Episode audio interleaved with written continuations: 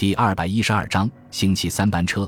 弗兰克从小就和他五十五岁的姐姐安迪生活在一起，但是他非常讨厌安迪。他不光看不惯他那一头剪得比男人还短的头发，不喜欢他那像男人般昂首阔步走路的姿势，而且更厌恶他那难听的嗓音，说起话来就像牛蛙叫一样。每天早晨，当弗兰克一睁眼醒来时，就恨不得姐姐安迪马上死掉。可是安迪却一直活得精精神神、健健康康的。弗兰克似乎永远也摆脱不了他的声音和影子。弗兰克对姐姐的憎恨由来已久，甚至可以追溯到几十年前。当弗兰克还只是个五六岁的小孩子的时候，有一天下午，他和姐姐在外面玩耍，突然发现一只小麻雀正在一堆杂草中挣扎，显然它的翅膀受了伤。安迪用一个木箱和一些铁丝做成一个简单的鸟笼。然后命令小弗兰克去找一些葵花籽或者小虫，作为喂小鸟的食物。他还让小弗兰克找来一个锡制的小碟子盛水。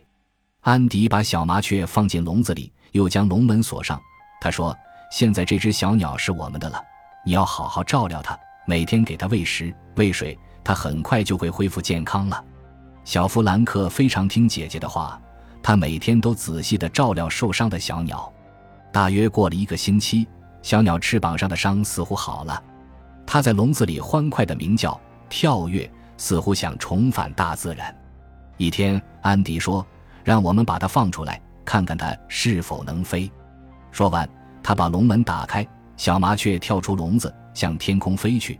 可是，才飞了几米高，它的身体突然摇摆了一下，仿佛被什么力量扯住一般，又落到了地面上。后来。小弗兰克才明白为什么小麻雀无法飞走。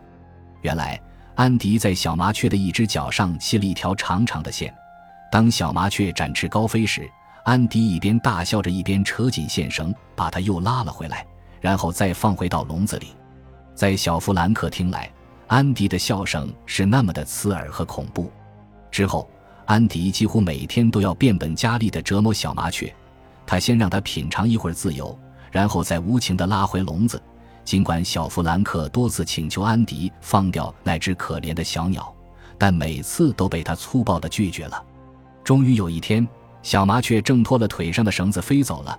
当时，小弗兰克望着这一情景，感到无比欣喜，竟然高兴地哭了起来。也许就在那时候，小弗兰克隐隐约约地意识到，自己也像是一只被安迪无情控制的小麻雀。只不过他没有小麻雀那么好的运气，永远也无法摆脱安迪的控制和束缚。长大以后，弗兰克一直想摆脱姐姐安迪。在他十八岁那年，终于得到了一个参军的名额，他应征入伍，成为了一名海军士兵。他欣喜若狂，认为此生终于可以摆脱姐姐安迪了。然而好景不长，在一次战斗中。弗兰克所在的军舰遭到德国潜水艇的攻击，这不仅粉碎了他的梦想，也差点摧毁了他的肉体。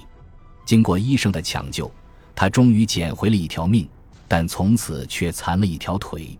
他无处可去，只好拖着一条残腿回到姐姐家，一座距离镇中心十五英里的孤寂荒僻的古老农舍，过起了寄人篱下的生活。姐姐安迪不仅没有因为弟弟残疾而对他有丝毫怜悯之心，还像以前那样对他颐指气使，不仅指使他做各种家务、喂鸡、种菜、收拾屋子，而且还逼迫他每月把残废救济金交出来。由于弗兰克的腿有残疾，所以他大多数时间都只能枯坐在房间里。他经常想，假如能买一台电视机的话，生活也许就不那么枯燥了。但是。当他每次向姐姐提议买一台电视机时，换来的都是姐姐一顿劈头盖脸的臭骂：“你这个没用的东西，我收留了你，不让你喝西北风就够不错了，你还要电视机？我看你该看精神病医生了。”弗兰克只好每天都待在家里打发着孤寂的日子。不过，每个星期六是他最快乐的时刻，因为每当星期六，安迪都会让弗兰克驾驶那辆老式卡车。带着他去拜访杰西警长的家，看望警长太太和孩子们。每次到达警长家以后，弗兰克总会羡慕地看着安迪下车，然后再发动引擎去镇上的悠闲餐馆喝一杯，这是他每个星期最为轻松和愉快的时光。当他跨进餐馆大门的时候，餐馆老板总会揶揄嘲笑他一番：“哟，怕女人的弗兰克来了，你今天很准时啊！”餐馆里的其他顾客也都会发出一阵哄笑声。尽管餐馆里的人总拿弗兰克开玩笑，可他并不在意，相反，他觉得很温暖。这总比回到家里听姐姐安迪的冷嘲热讽要好得多。每次他都在吧台边坐下来，向侍者要两杯啤酒，一直喝到接安迪的时候。就这样年复一年，弗兰克始终过着一成不变的日子。他很想结束这种生活，但他也知道，那只有一个办法，就是除掉安迪。其实，安迪心里也清楚。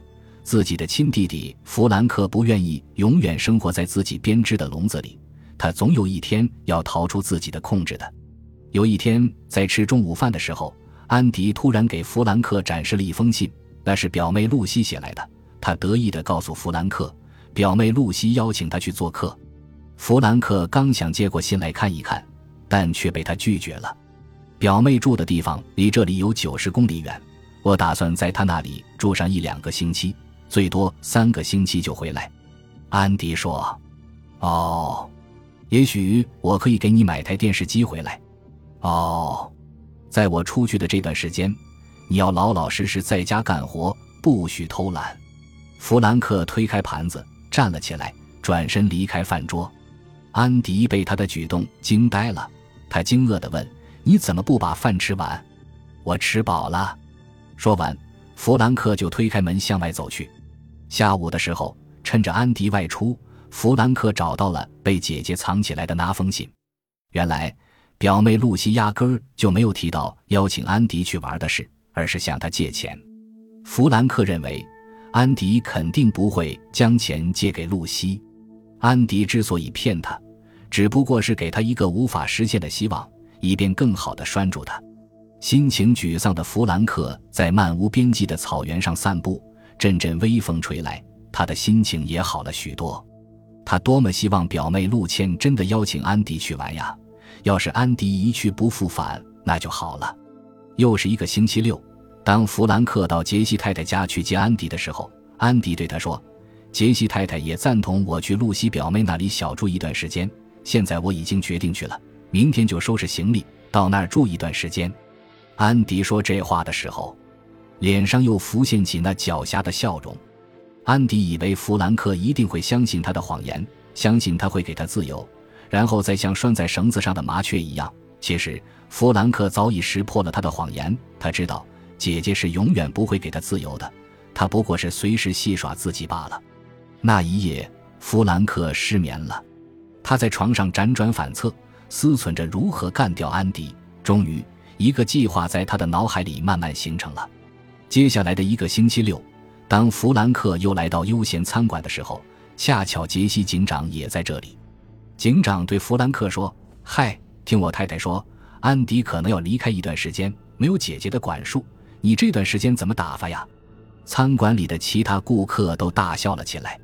尽管顾客们都在嘲笑自己，但弗兰克内心却非常高兴，因为他正是要所有人都知道。安迪要离开镇子，到外地去一段时间。这样一来，即使安迪突然失踪了，也不会引起别人的怀疑。因此，他也不答话，只是自顾自地喝光了杯中的啤酒。然后他站起身来，走到餐馆外面，将卡车一直开到镇外一条小路的尽头。这是一个没有人烟的地方。弗兰克将车停在路边，熄了火，坐在黑暗中策划每一个细节。这次他真的下定决心了。